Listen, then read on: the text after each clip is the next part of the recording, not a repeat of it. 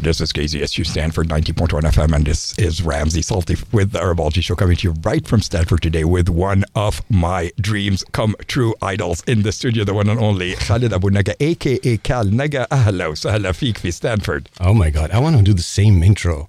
Right. This is Khaled Abol Naga from KCA. yeah, but unfortunately, you are Khaled Abol Naga. thank you, thank you would you. have to say Ramzi Salti. How حقوله I mean? Well, my, my, you know, my character name is Ramsey Salty in the play playing now in Stanford, which is what a coincidence. I Right. gave I gave him the last name, but the name was Ramsey already in the Right, script. and, and I heard you even decided to call him Ramsey Salty. Yeah, yeah. I mean, I usually, I mean, usually you do like a little um, preparation for the character, and uh, I decided to give him a last name. And um, my friends who are Iraqi Palestinian uh, family name was Salty, so I thought um, I'd give him that last name. And to my surprise, there is a Ramzi Salti, and he is a professor in Stanford.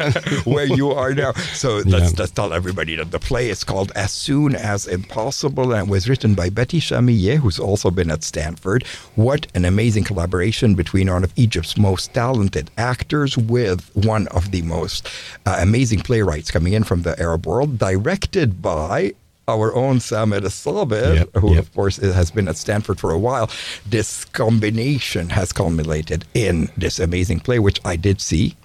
And what can I tell you, Khaled? On, uh, difference on chapeau. Ah, merci.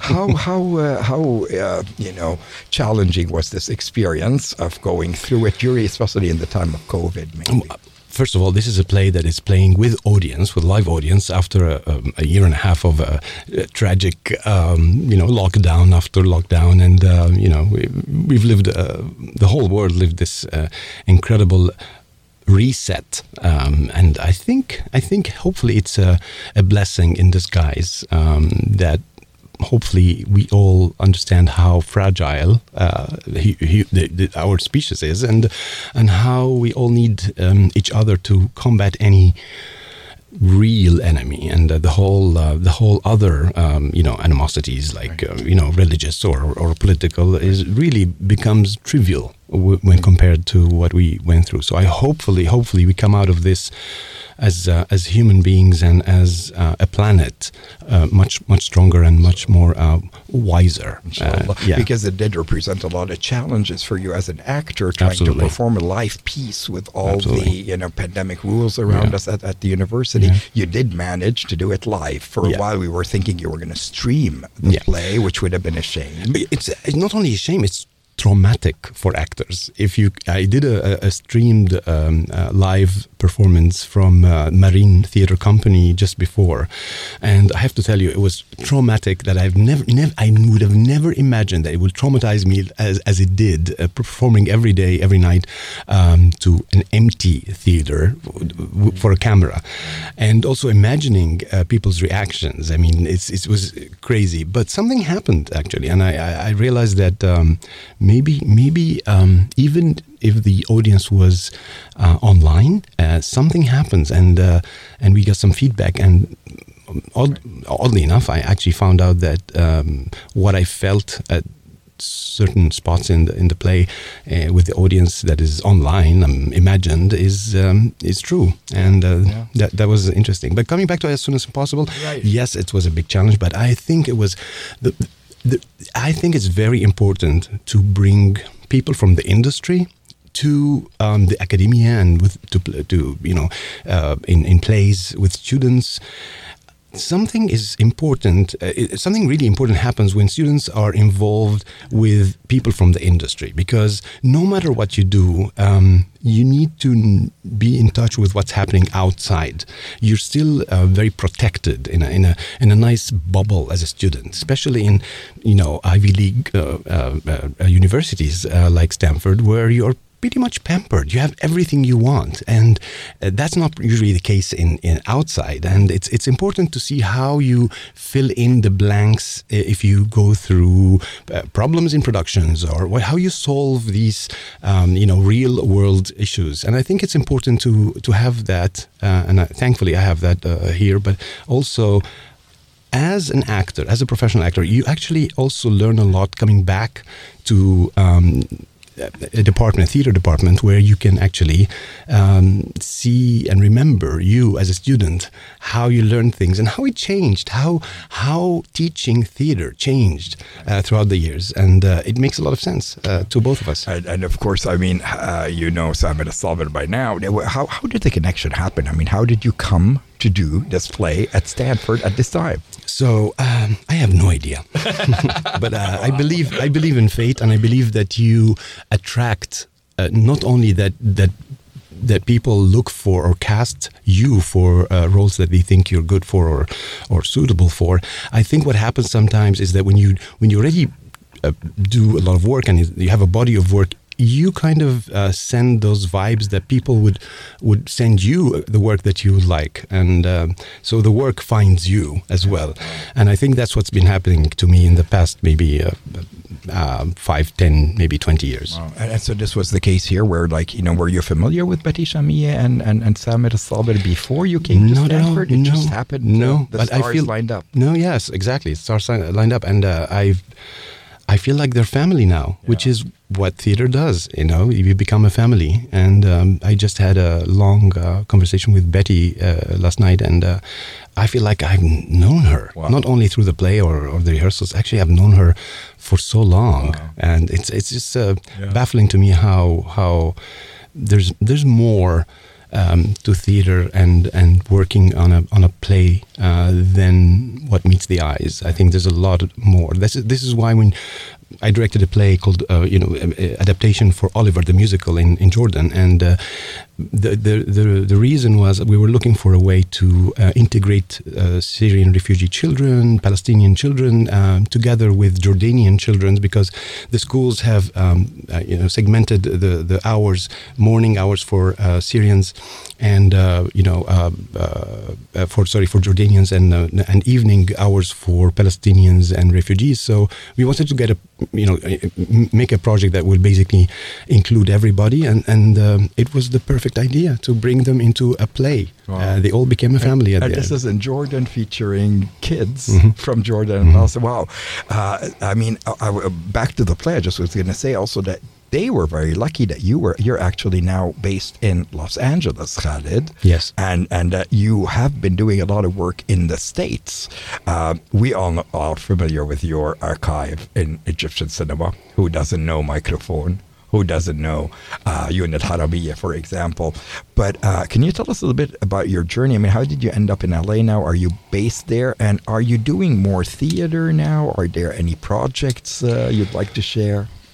To be honest, I think I think right now the world is becoming one big stage for artists. Um, especially after COVID now, a lot of people are, are used to have, um, you know, Zoom and uh, online presence and it's been there already for actors. I mean, we send uh, you know um, casting tapes uh, through uh, internet, but it's it's more now apparent that the whole world uh, understands uh, what what what it is to have internet, and uh, it doesn't matter uh, we used to say that before. In microphone, there's a line that says it doesn't matter where you are.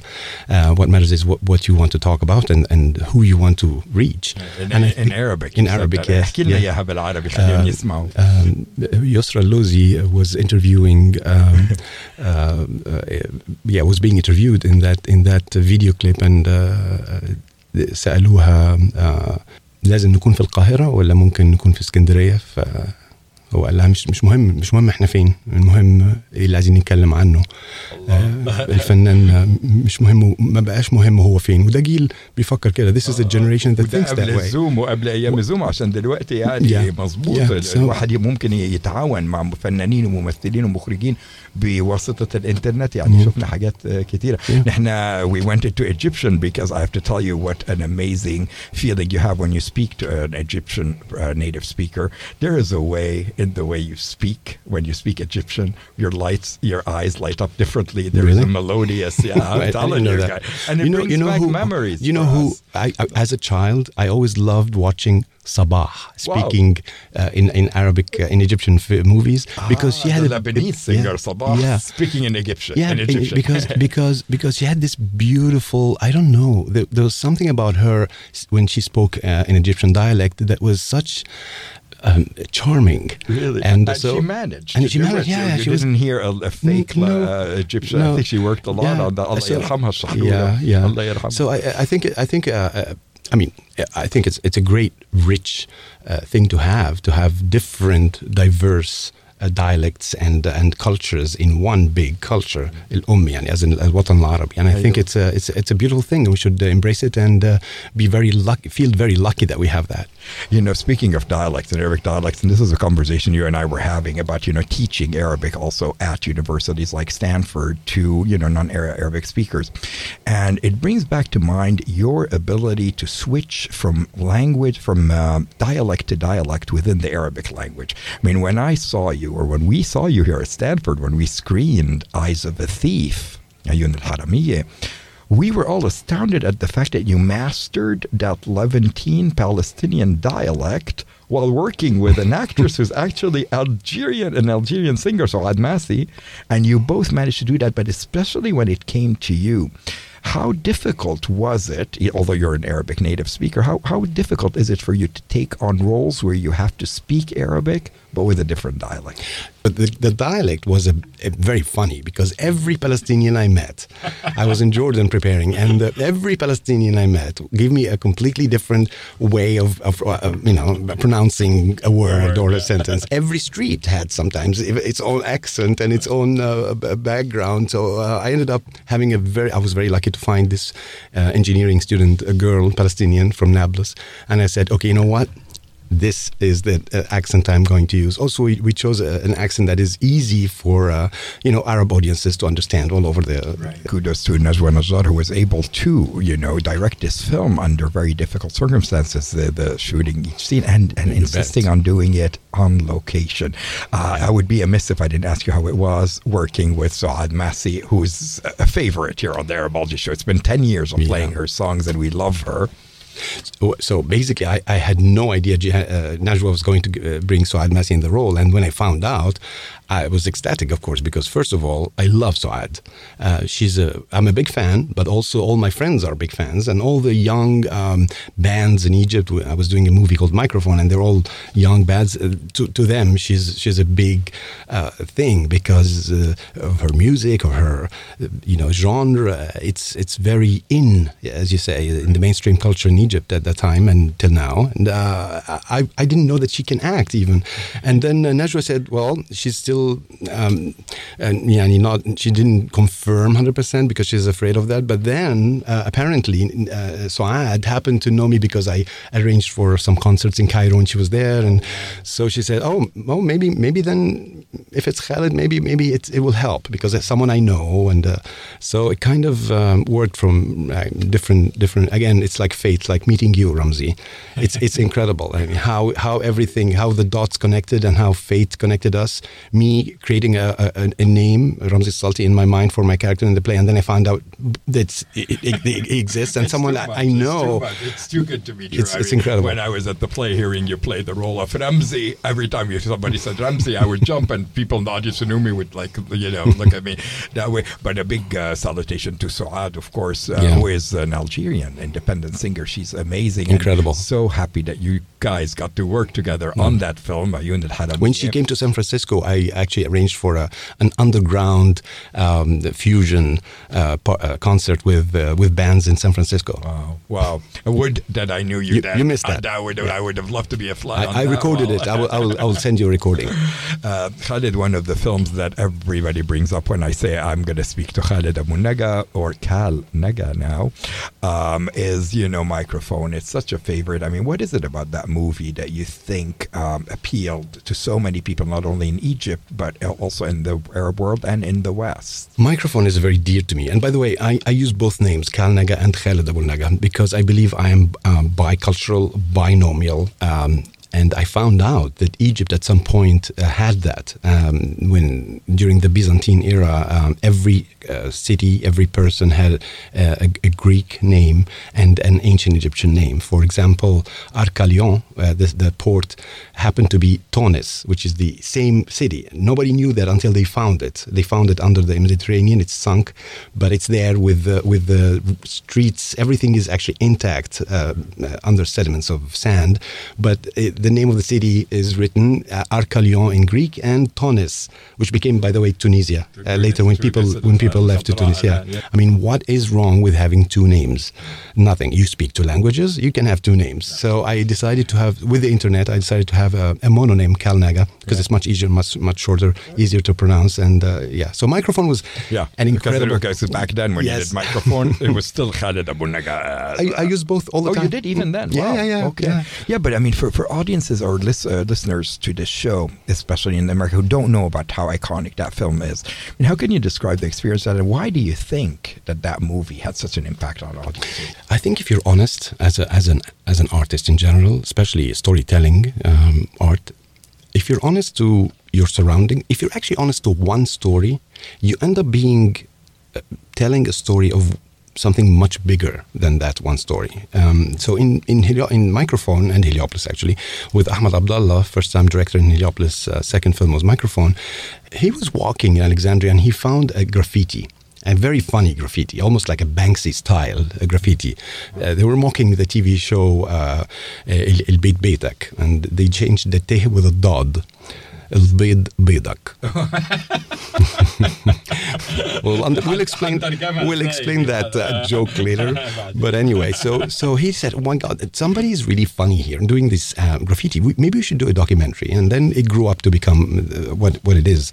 And uh, the idea was to be honest to stories from the youth and the underground music bands of Alexandria, even the little little guys who used to do skateboarding, and bring that into a documentary, and then it. We decided to make it a, a feature film where we blended the docu side by by a dramatic storytelling side, and this is how a microphone was born. And uh, to our to our big surprise, yeah. uh, by the time it was released, the date uh, is very iconic. 25th of jan 2011 wow, because that is the date for? The, the, the, basically the onset of the egyptian revolution as part of the arab spring um, square. Cha- yeah um, uh, yeah from tunisia to egypt to syria to, uh, so um, surprisingly all these underground bands became above ground in tahrir square a few months later. Yeah. so the movie was pretty iconic because of that i think because it kind of uh, predicted not not really by us knowing, but only because we were trying to be honest to the stories of those bands and, and youth in Alexandria.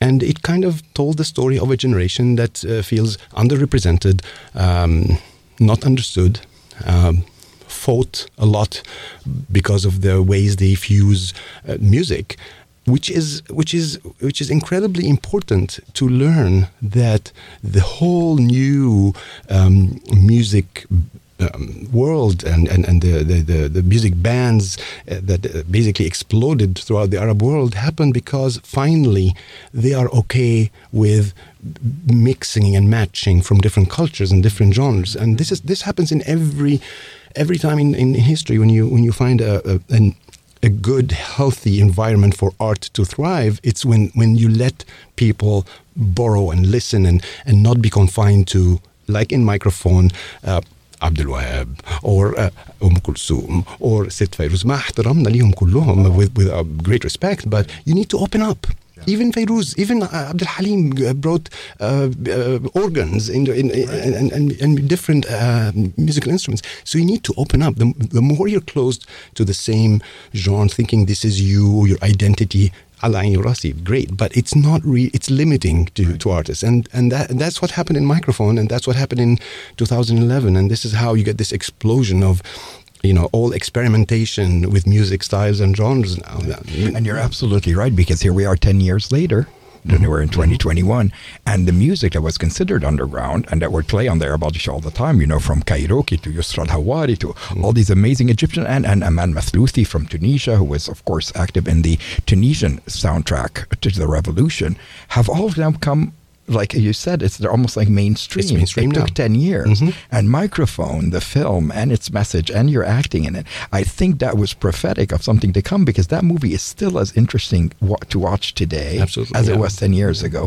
I mean, I'm not, I know that time is very limited for us today. Khaled, I would have loved to go into your journey during the past 10 years from the Arab Spring to today.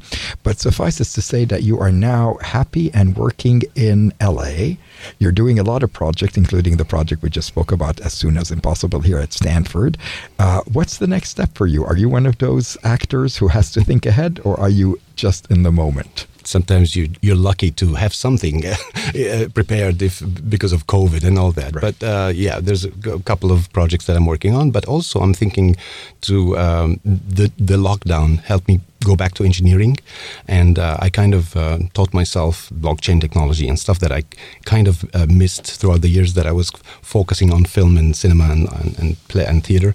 So now I'm um, I'm thinking seriously to do some uh, um, technology uh, slash. Um, um, so it's uh, what we call NFTs. It's, it's it's a little bit off topic here, but anyway, it's it's no, no, how, no, how you how you uh, make music, art, plays, film, and um, and uh, basically have that be sold on the blockchain using blockchain technology where it enables people and artists to always get a revenue without a middleman without wow. and that's i think is the future and of it's much uh, needed yes so i yeah. think covid underlined how much actors and people in show business yeah. in general are suffering because of this especially i think actors from outside Absolutely. The, uh, for Hollywood.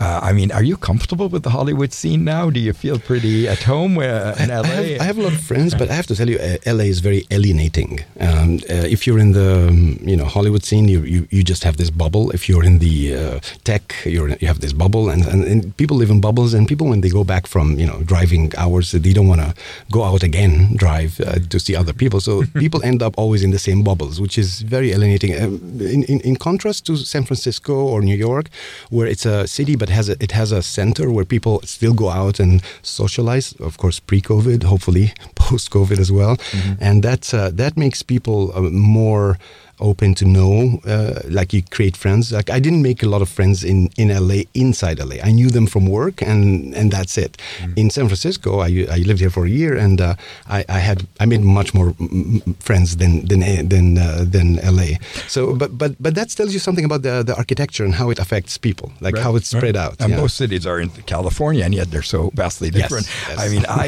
am so proud of you, Khaled. I can't believe how generous you are with your time today. I'm, I'm you. kidnapping you from place to place on yeah. campus. You have a performance tonight, which run. is, of yeah. course, the uh, final night for As Soon as Impossible. It's going to be your uh, last performance at Stanford, but it, hopefully it's not your last association with Stanford. We have a lot of things coming up. Hopefully we're getting discussed with the audience soon. Hopefully. بس قبل ما نمشي يا فندم ممكن بس تحيي الناس جمهورنا في مصر دول بيسمعوا برنامج ارابولوجي كل الوقت وبيكلموني في في المصري ممكن تحييهم باللغه العربيه كده في المصريه لو Egyptian fans يا ريت يا يا اهلا وسهلا يا أهلا وسهلا. آه، شرفتونا.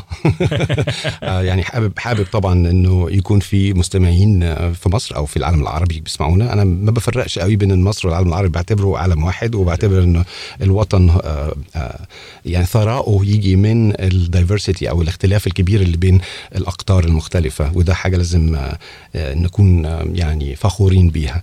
فليكم كلكم مساء الخير او صباح الخير حسب آه آه. حسب هم بيسمعوا امتى يعني خالد ابو النجا بجد انا بتشرف بالمقابله دي دي من اروع المقابلات اللي انا اجريتها هنا في برنامج ارابولوجي جو في dire en français mais merci d'être ici aujourd'hui. Merci beaucoup, es stay tuned everybody the Arabology show. We're going to play some music from the Arab Spring right now.